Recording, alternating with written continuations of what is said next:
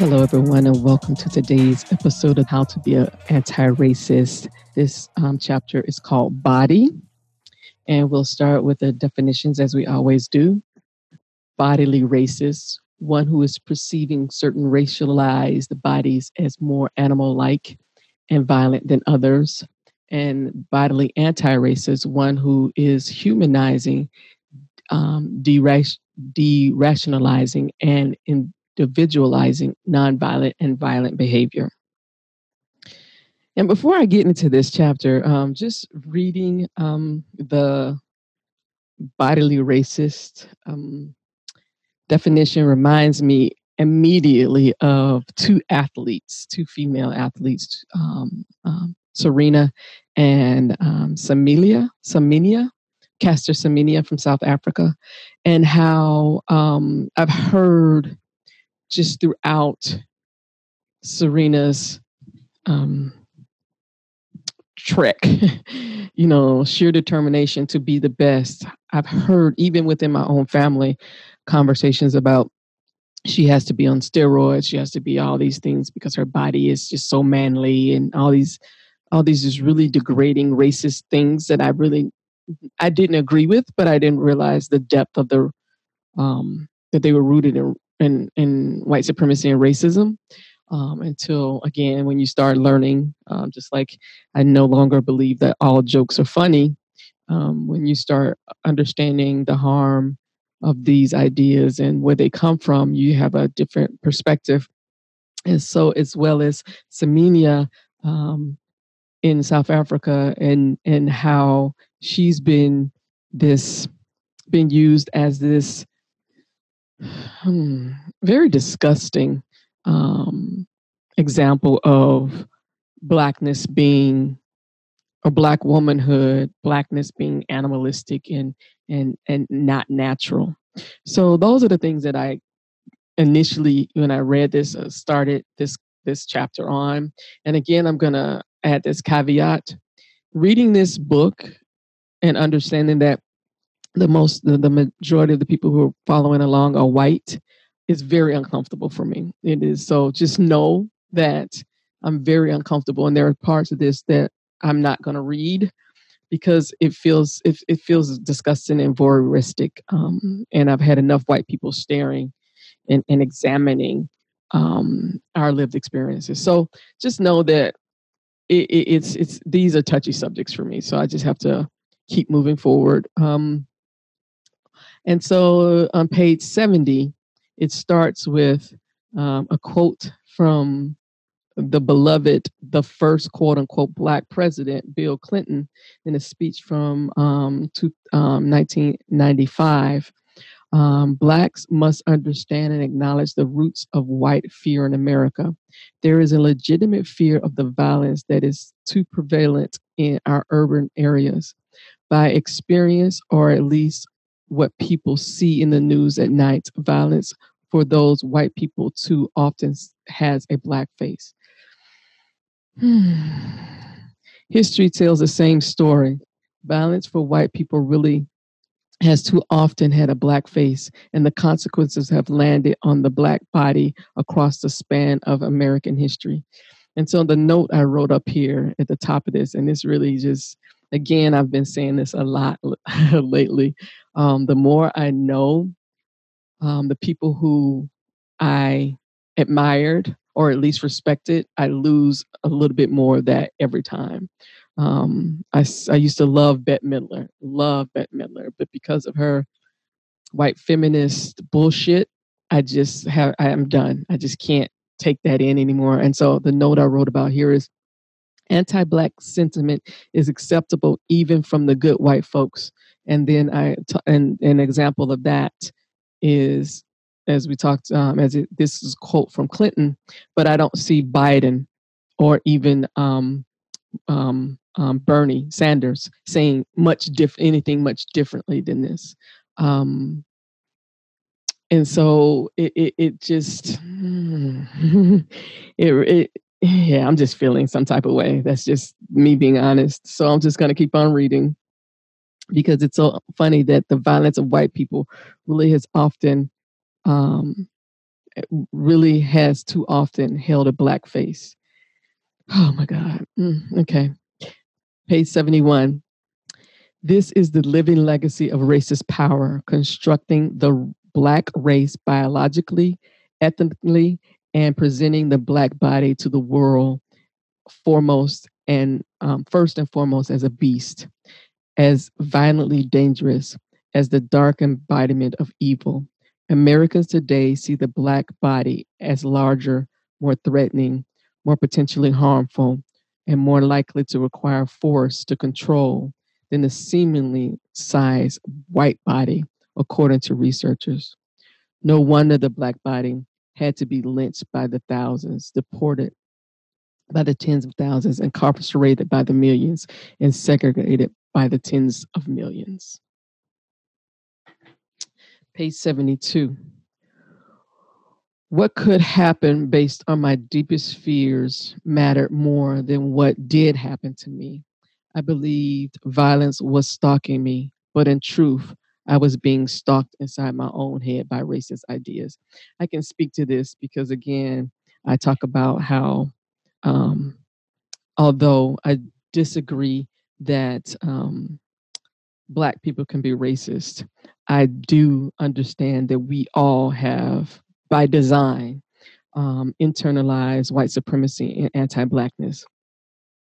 And this this this fear really came show, showed itself to me in my community once my father passed away my father and i lived together for a number of years and once he passed away um, very well-meaning neighbors were coming by to make sure that you know i have these safety things in place to, that i want to put a floodlight in the backyard and and did i want to have these this thing and that thing and this thing and on the surface it truly is terrifying. On the surface, it makes you think about all the things that could go wrong.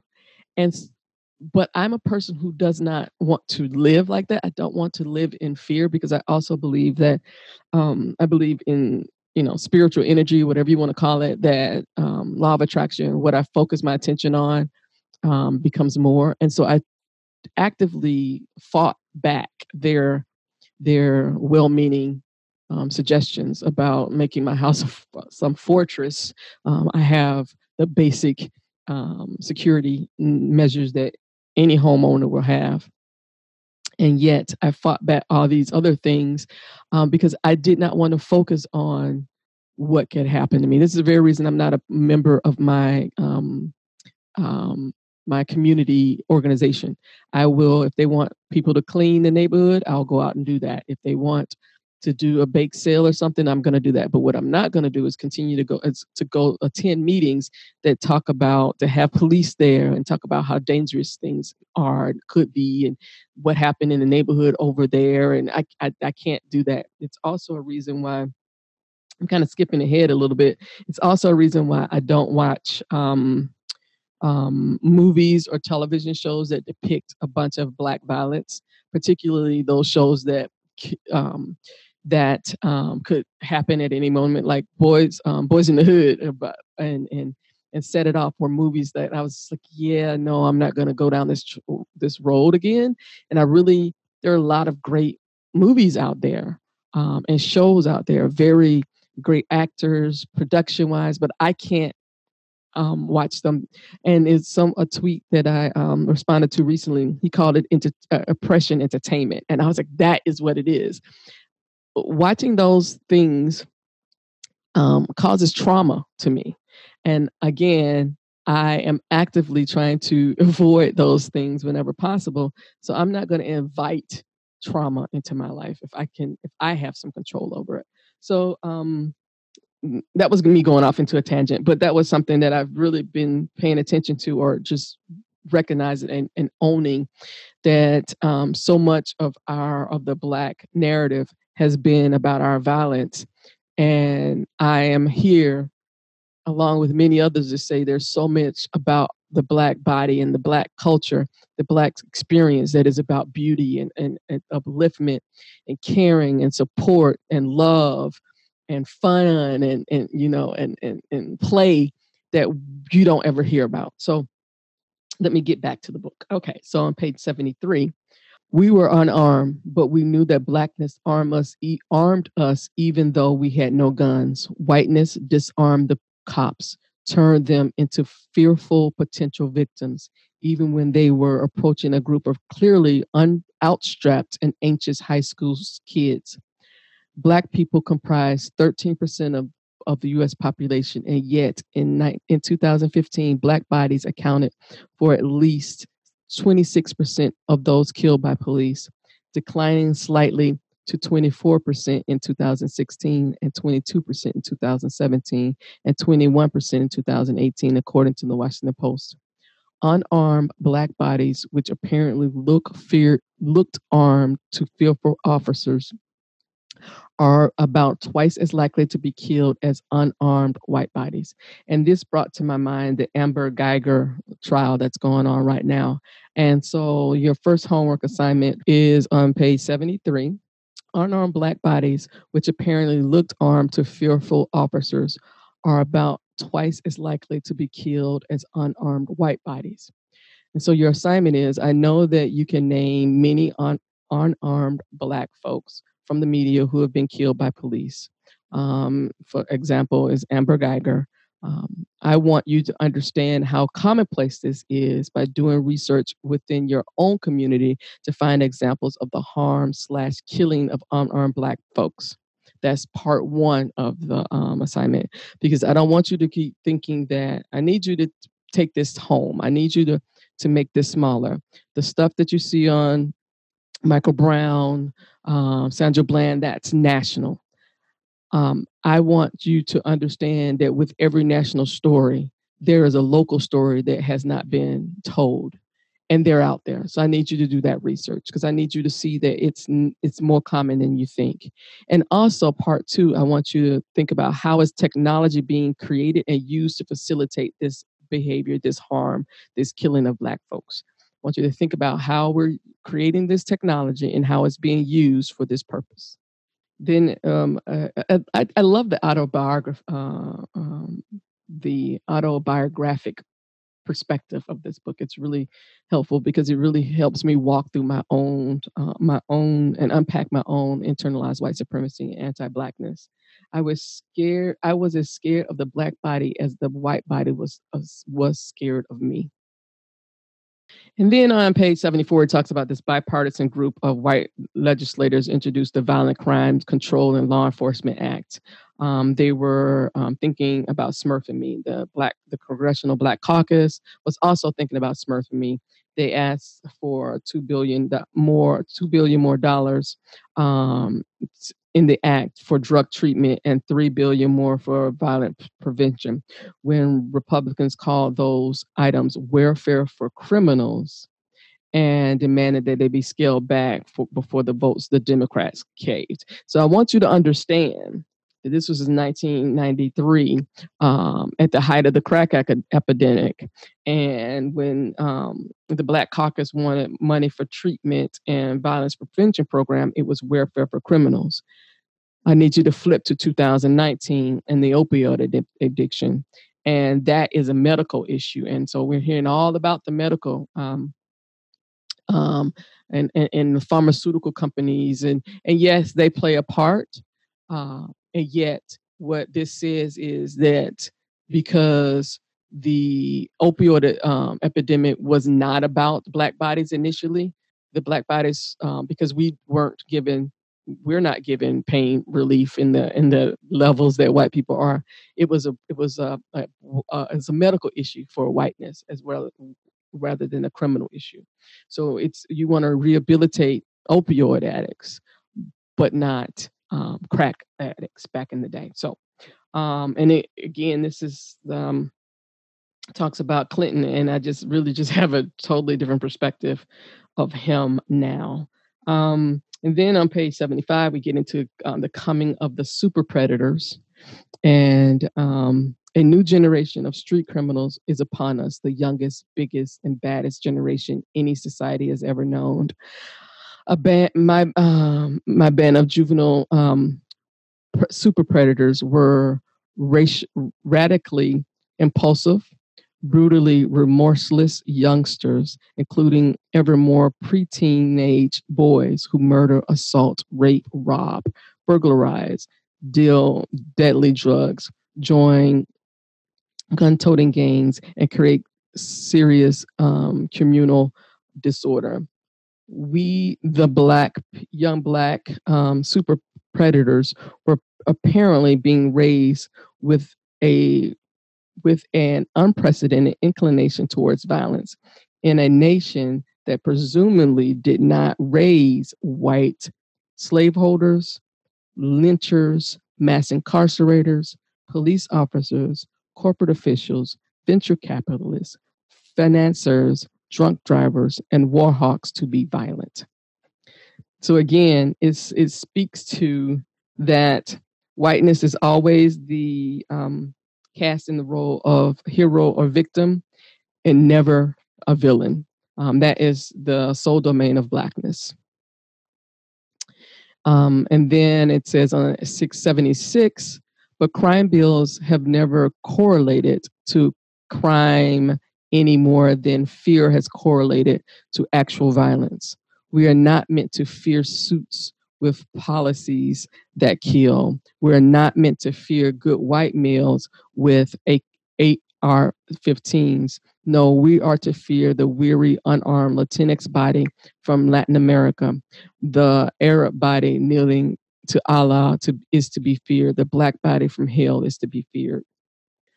Um, then at the bottom of that page, Black people are apparently responsible for calming the fears of violent cops in a way that women are supposedly responsible for calming the sexual desires of male rapists. If we don't, then we are blamed for our own assaults and our own deaths. And this is, I put down in a note, why I'm no longer responsible for white folks' feelings or comfort. And I've said this several times. Um, I'm no longer here to make you comfortable. I'm actually here to actively make you uncomfortable so that things can change. So just know that. Um, uh, oh, and then I like this. This also part about um, black writers on page 77. The acts of violence I saw from Smurf and uh, Smurf and others, combined with the racist ideas all around me, to convince me that more violence lurked than was actually there. I believe that violence didn't define just Smurf, but all the Black people around me, my school, my neighborhood. I believe it defined me that I should fear all darkness up to and including my own black body. Think about the fuck the fucked upness. That's not a word, but, but think about the fuck upness of fearing your own body. You've been so indoctrinated in this belief of anti-blackness that you fear your own body those of us black those of us black writers who grew up in the inner city city black neighborhoods too often uh, recall the violence we experience more than the nonviolence. We don't write about all the those days we were not faced with guns at our ribs. We don't retell all those days we did not fight the days we didn't watch someone get beaten up in front of us. We became we become exactly like the nightly news shows if it bleeds, it leads.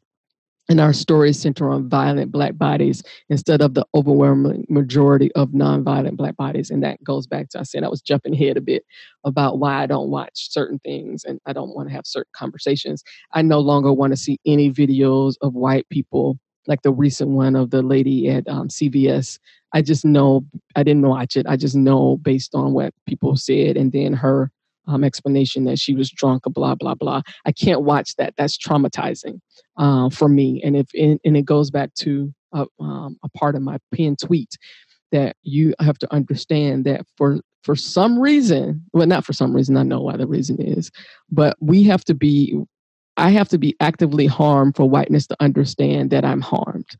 And I'm not going to continue to do that for you. I'm not going to continue to harm myself, put myself in and traumatizing situations that I have to deal with my own psyche just to prove that shit we're not having the same lived experience. Um, uh, and still on page 78, the idea that directly experienced violence is endemic and everywhere, affecting everyone and even most people, that Black neighborhoods as a whole are more dangerous than war zones. To use uh, President Trump is not a reality. It's just how um, the narrative helps support racist policies of, again, as, as he pointed out, and as you know, of, you know, shithole countries, um, they're rapists and murderers. Let's treat them anyway because they're subhuman. I mean, they're here to cause harm. So we want to cut that off before we want to, you know, we're being proactive. So that's how that narrative spins. Um, on page 79, but not because we were black.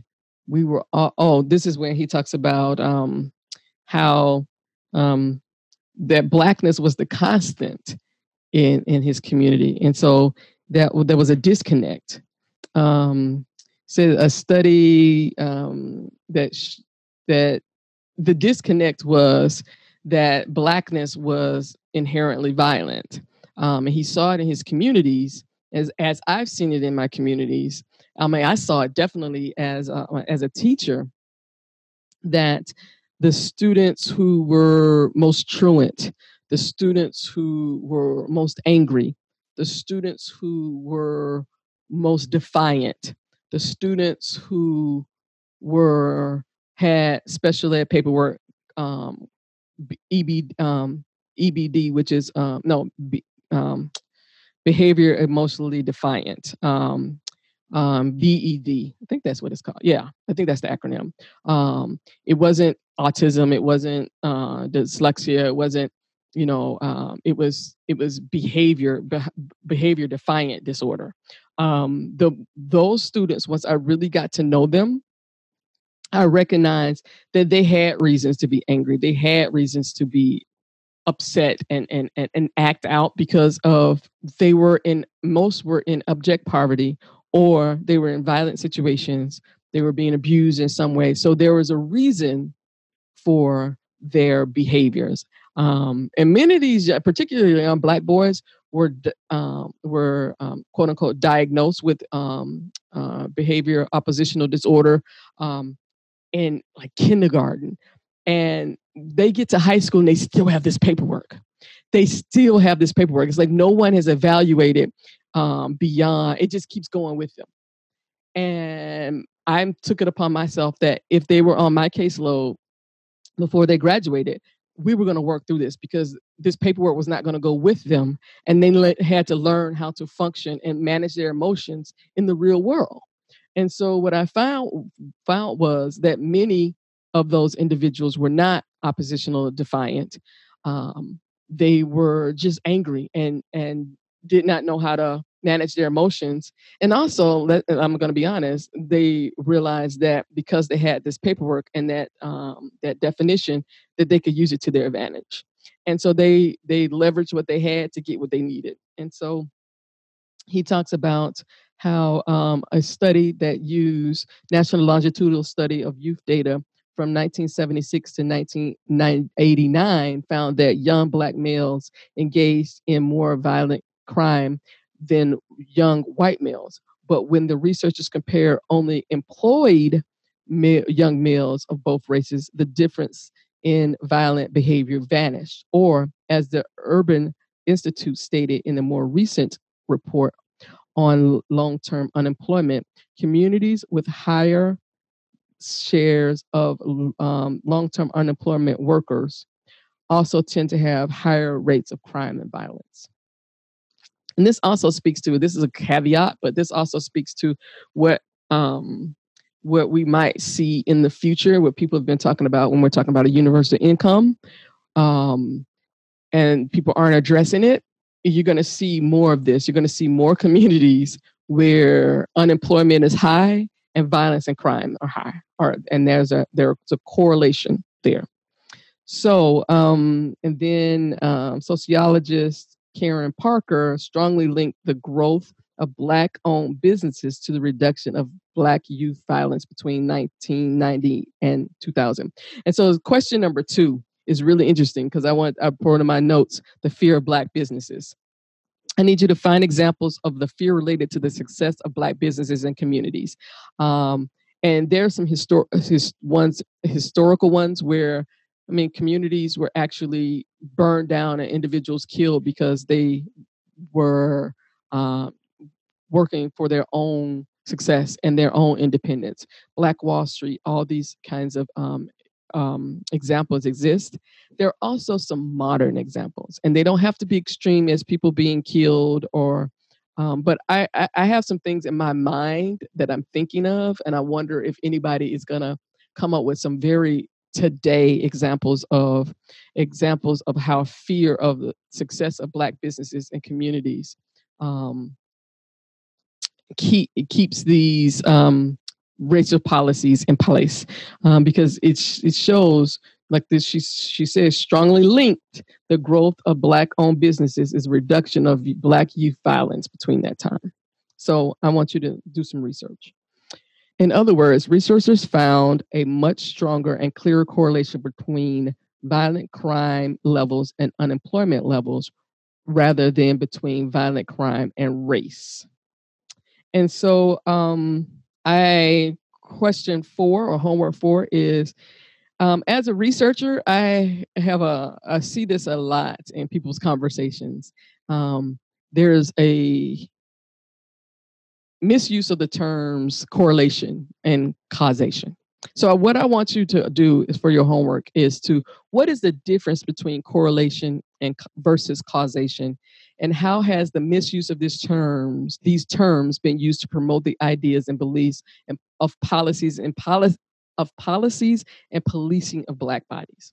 So um, correlation and causation are not the same thing and a lot of people who think they have this research you know who want to bring us data they're talking about ca- false causation.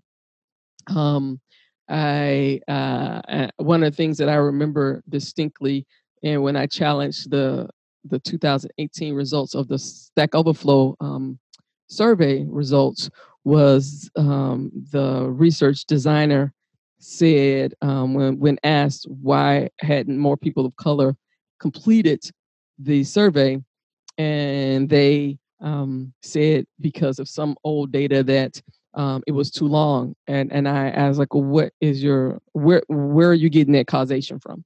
What about your data say it says that this is the reason that people of color aren't filling out your um, survey? Have you looked at the fact that maybe your questions aren't relevant? Have you looked at the fact that these people are definitely not uh, overwhelmingly in your community? Have you looked at all these other things before you made the judgment to say that the length of the survey is why black and brown people weren't um, uh, completing the survey? Because that narrative is racist in tone. That narrative is white supremacist at its roots because it says it communicates to people uh, we're too lazy to fi- figure out this. That white people find it so important and they are so diligent and they can fill out this survey, but because of the length, black and brown people are too lazy, disinterested to fill out the survey. So we need to be co- co- careful when we we um, uh, assign a causation um, because I actually didn't even see any correlation with what that that survey said. So we need to be careful of that. So that's what I want you to do.